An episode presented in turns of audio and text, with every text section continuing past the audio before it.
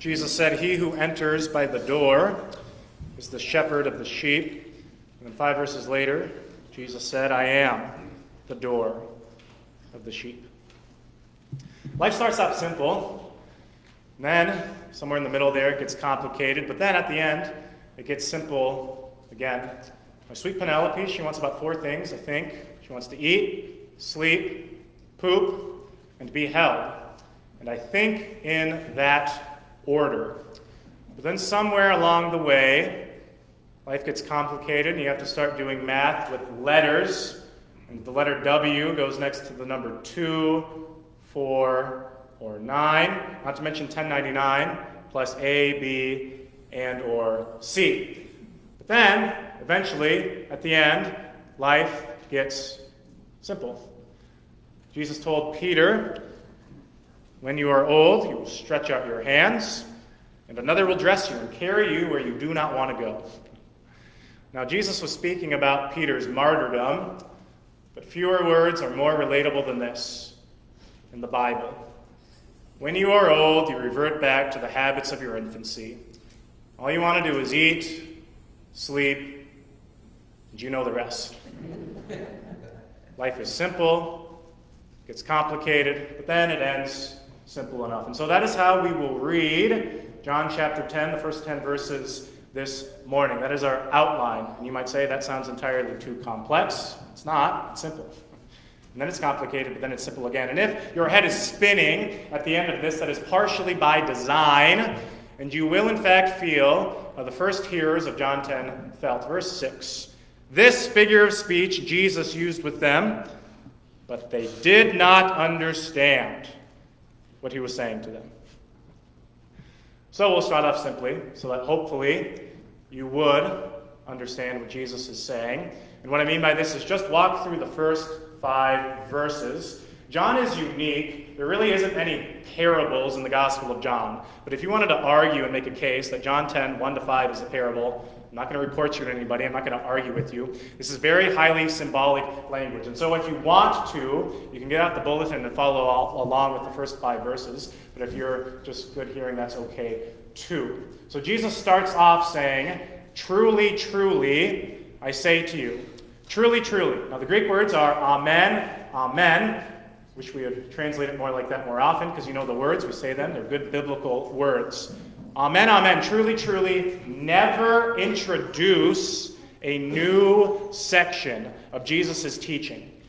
They are always a continuation and an amplification of what has just happened before. And so, really, the context for John chapter 10 is important. Now, if I had any guts, what I would do is I would stand up here and read to you John 7, 8, and 9. But I'm not feeling that gutsy today. But I'll just describe it to you in brief. John chapter 7, it's the Feast of Booths. Jesus goes up to Jerusalem, to the temple, and he teaches. John 8, he continues to teach in the temple. And this is really important. The setting is the temple. Don't forget it. But things get really spicy in John chapter 8. Jesus says things like, You will know the truth, and the truth will set you free. And the Jew says, Well, we've never been enslaved to anyone. Well, that's not entirely true, but you know, who cares? So then they try to stone Jesus, and Jesus slips away. And as he is slipping away, the beginning of John chapter 9, he finds a man who is blind. And we read this during Lent. We read all of John chapter 9, in fact. And if you remember the story, what happens at the end, after Jesus heals the blind man, is the Pharisees throw him out of the synagogue for believing in Jesus. So there's two really important contextual things here in John 10. First, the temple. Second, the Pharisees have just thrown a guy out for believing in Jesus. We'll continue then with verse 1. He who does not enter the sheepfold by the door, but climbs in by another way, that man is a thief and a robber. Now, three things sheepfold, climbs, and door. The most challenging of these is, in fact, the sheepfold, because it doesn't mean sheepfold.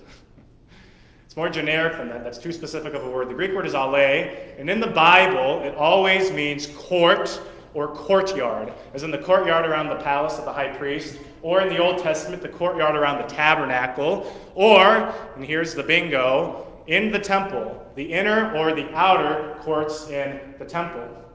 And we actually probably know what court Jesus has in mind here in John 10, because in John 8, he was just in the court of the women.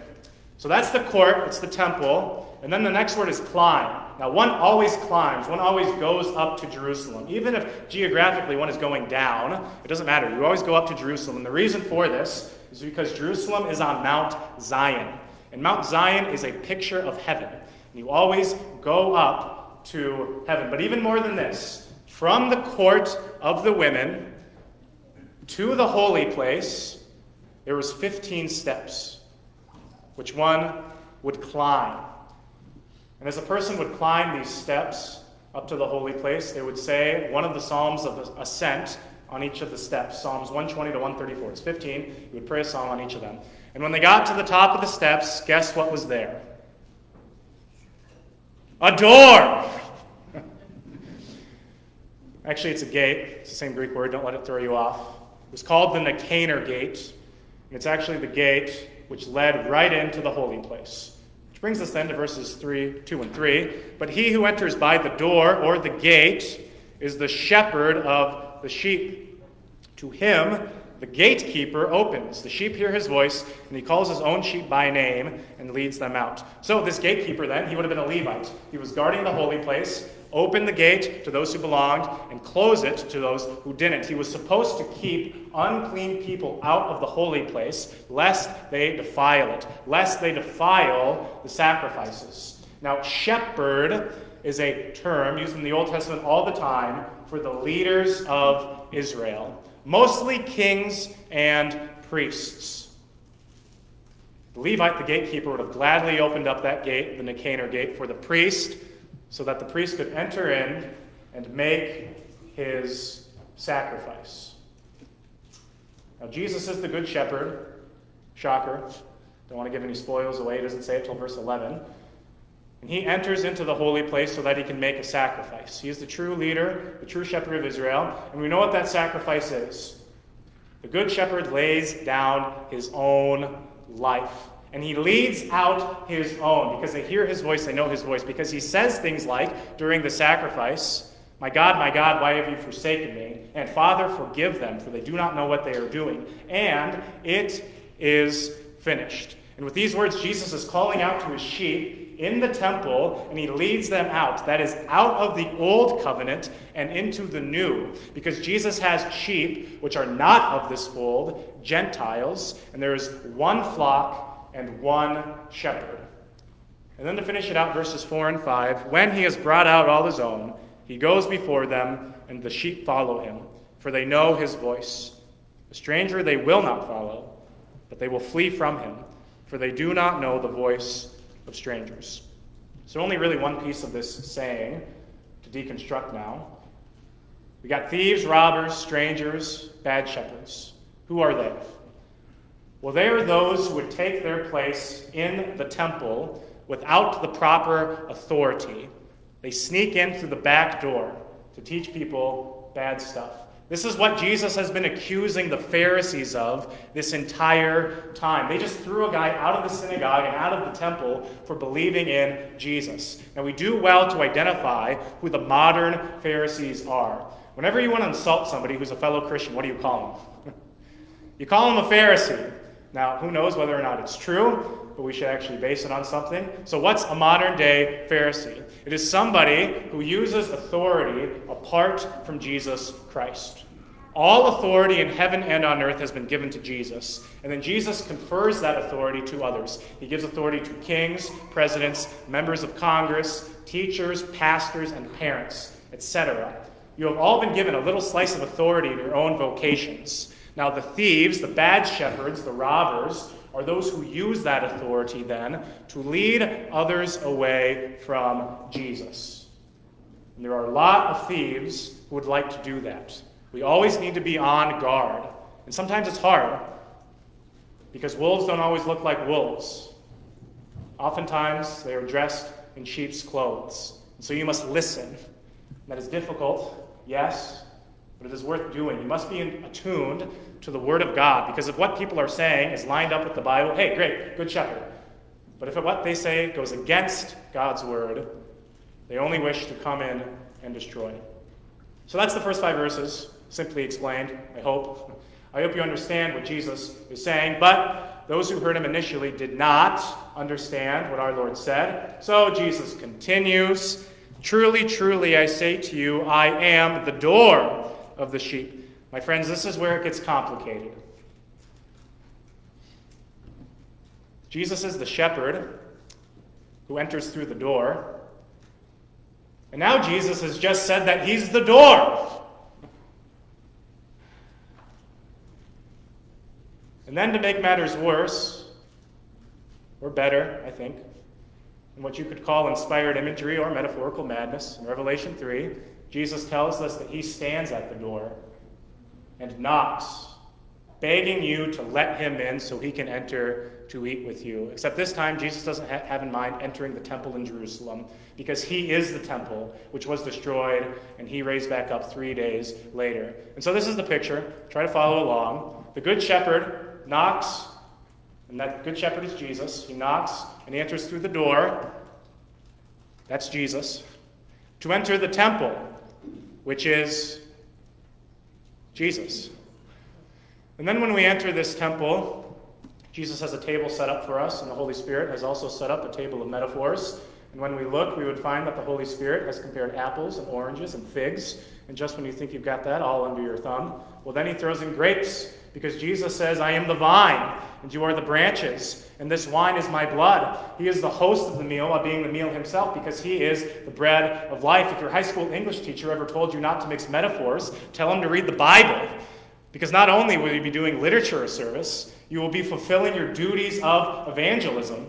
And if you are tired of the wordplay, I'm sorry, not really, because you just wait until the dinner time conversation. Now, when American Lutherans get together, we start throwing out all these ridiculous initials, and nobody knows what in the world is going on because we say things like, oh, yeah, I belong to the ALC, the LCA, the AELC, the ELCA, the WELS, the ELS, the AALC, the LCMC, and the LCMS. And the whole world hears that, and they say, What are we having for dinner? Alphabet soup? And then Jesus chimes in and says, I am the Alpha and the Omega. He is the alphabet. And then John tells us that he is the Word himself. And at church, he becomes the preacher of that word, meaning he preaches the word which is himself. And then when you got all that under wraps, he stoops down and he washes your feet with water. While the water, he is in that water because it is the water which protrudes from his side. And then when dinner is all over, he leads the sheep from the temple, which is Jesus, and he is leading them to the pasture. But when you look, you will find that Jesus is the pasture on which we feed on. Jesus leads us from Jesus to Jesus. There's a clear progression. If Jesus didn't want us to go anywhere, he wouldn't lead us anywhere. If you want to call Jesus a progressive,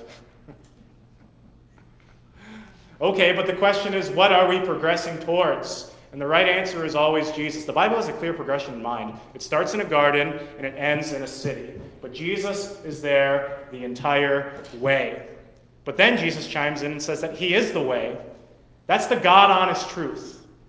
But yet again, Jesus said that He was the truth.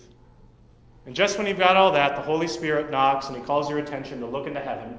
And when you look, you will find that the Good Shepherd has now become the Lamb of God, the one slain before the foundation who takes away all your sin. But if you blink and you look again, you will find that he is the Lion of Judah. Now, if all of that is too complicated, which very well might be, but I didn't say it, the Holy Spirit did, well, then let's just make things really, really, really simple.